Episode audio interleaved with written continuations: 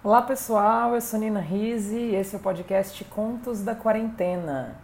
Esse é o 18º episódio e escolhi ler um conto de Graciliano Ramos. O Graciliano Ramos nasceu numa cidade que tem um nome lindo, que é Quebrângulo, na, no Alagoas, em 1892.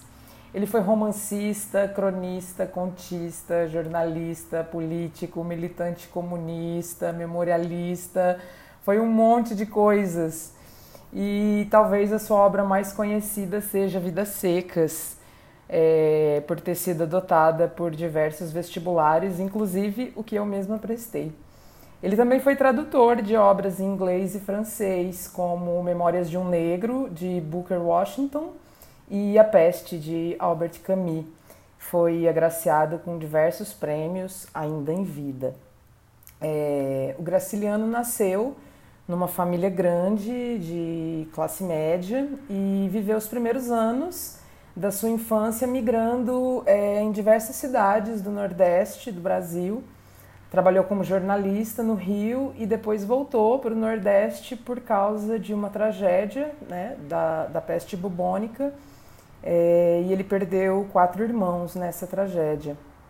Fixou-se na cidade de Palmeiras dos Índios, que fica no Alagoas. Quase tive a oportunidade de conhecer essa cidade, mas infelizmente não deu. Em Palmeiras dos Índios ele se casou, foi eleito prefeito, voltou a escrever e foi ali que publicou seu primeiro romance em 33, o Caetés. Depois, na década de 30 ainda, foi viver em Maceió e durante a maior parte dessa década trabalhou lá na imprensa oficial e publicou São Bernardo. Em 1936 foi acusado de ser militante comunista e foi preso, o que o inspirou a publicar duas de suas principais obras, Angústia e o texto Baleia, que deu origem a Vidas Secas em 38. Na década de 40 foi quando ele ingressou no Partido Comunista do Brasil ao lado de Luiz Carlos Prestes. E nos anos seguintes viajou a países europeus, incluindo a União Soviética, em 52. Ele morreu em 1953, aos 60 anos, no Rio de Janeiro. O conto que eu vou ler hoje integra o seu livro Infância, que foi publicado pela editora José Olímpio em 1945. Embora seja um livro de memórias, é, também pode ser lido como um romance ou um conjunto de contos é, e como elaboração ficcional de elementos da memória biográfica do Graciliano. Contempla um período de amadurecimento da criança protagonista e lida com elementos base de todo o universo literário que a gente vai encontrar na obra dele as temáticas aí que a gente vê povoadas é, em São Bernardo, Vidas Secas e Angústia. É, o conto que eu vou ler, eu escolhi, obviamente, por ser tudo o que é e que vocês vão conferir, é, mas também por tudo que sempre tem povoado os meus pensamentos, questões sobre literatura infantil, embora esse não seja exatamente um texto infantil, questões sobre poder e subalternidade, de responsabilidade, alteridade, na vida e nas instâncias literárias. E a narrativa de Graciliano, ela é metáfora e ela é realidade também.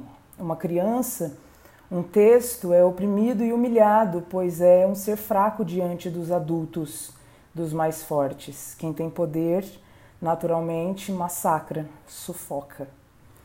E o conto que eu vou ler é um cinturão. Então vamos lá, um cinturão. As minhas primeiras relações com a justiça foram dolorosas e deixaram-me funda impressão. Eu devia ter quatro ou cinco anos por aí e figurei na qualidade de réu. Certamente já me haviam feito representar esse papel, mas ninguém me dera a entender que se tratava de julgamento. Batiam-me porque podiam bater-me, e isto era natural. Os golpes que recebi antes do caso do cinturão, puramente físicos, desapareciam quando findava a dor. Certa vez, minha mãe surrou-me com uma corda nodosa que me pintou as costas de manchas sangrentas. Moído, virando a cabeça com dificuldade, eu distinguia nas costelas grandes lanhos vermelhos. Deitaram-me, enrolaram-me em panos molhados com água de sal e houve uma discussão na família. Minha avó, que nos visitava, condenou o procedimento da filha e esta afligiu-se. Irritada, ferira-me à toa, sem querer. Não guardei ódio à minha mãe. O culpado era o nó. Se não fosse ele, a flagelação me haveria causado menor estrago e estaria esquecida. A história do cinturão, que veio depois, avivou-a. Meu pai dormia na rede, armada na sala enorme.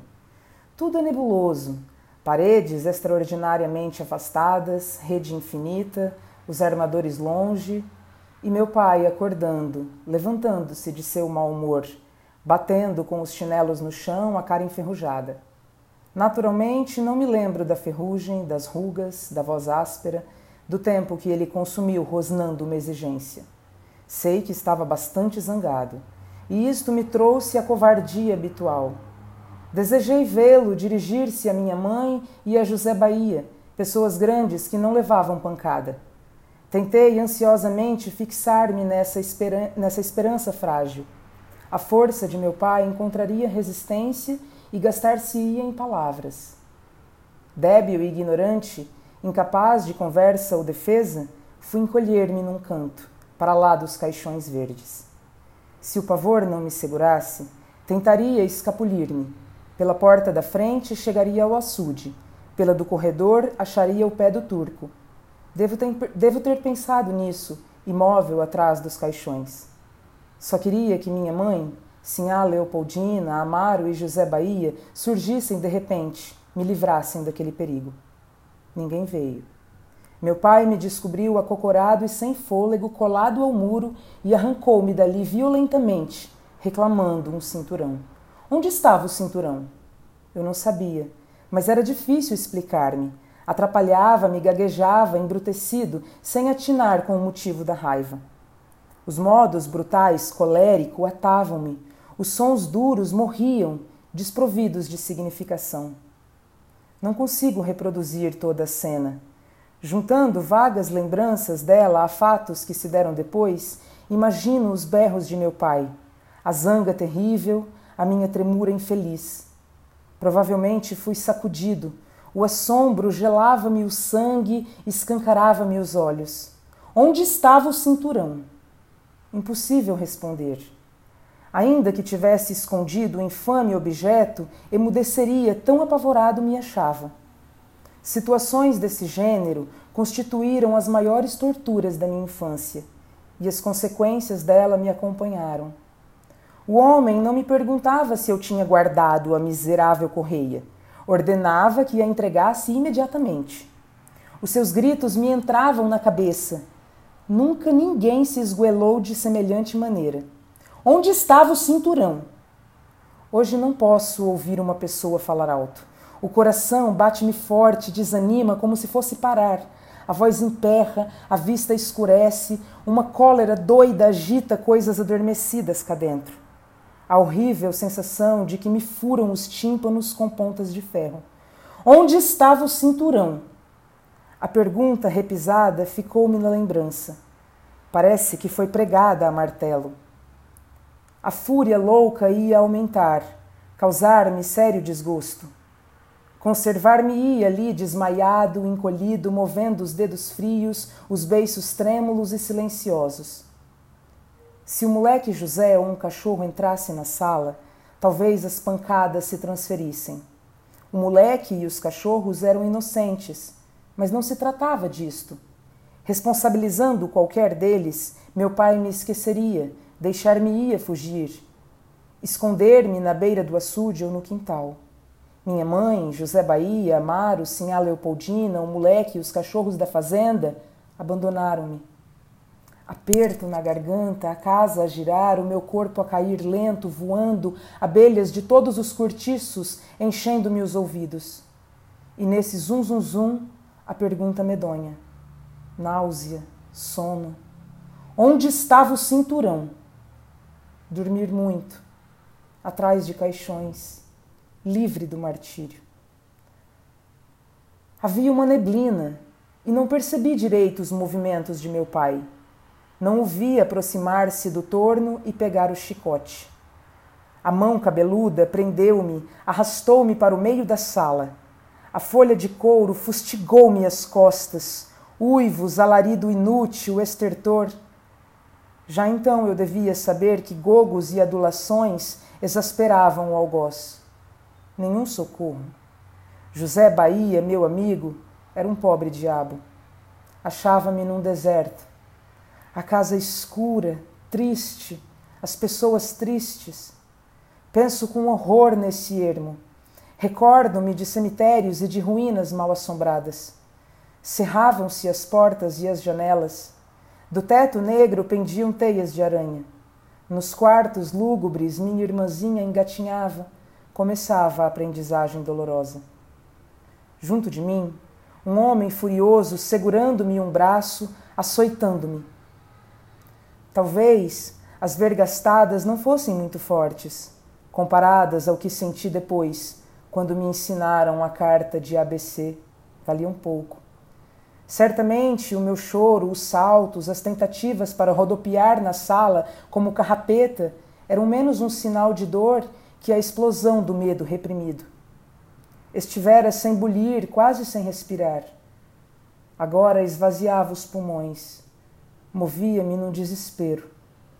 O suplício durou bastante, mas por muito prolongado que tenha sido, não igualava a mortificação da fase preparatória o olho duro a magnetizar-me, os gestos ameaçadores, a voz rouca a mastigar uma interrogação incompreensível.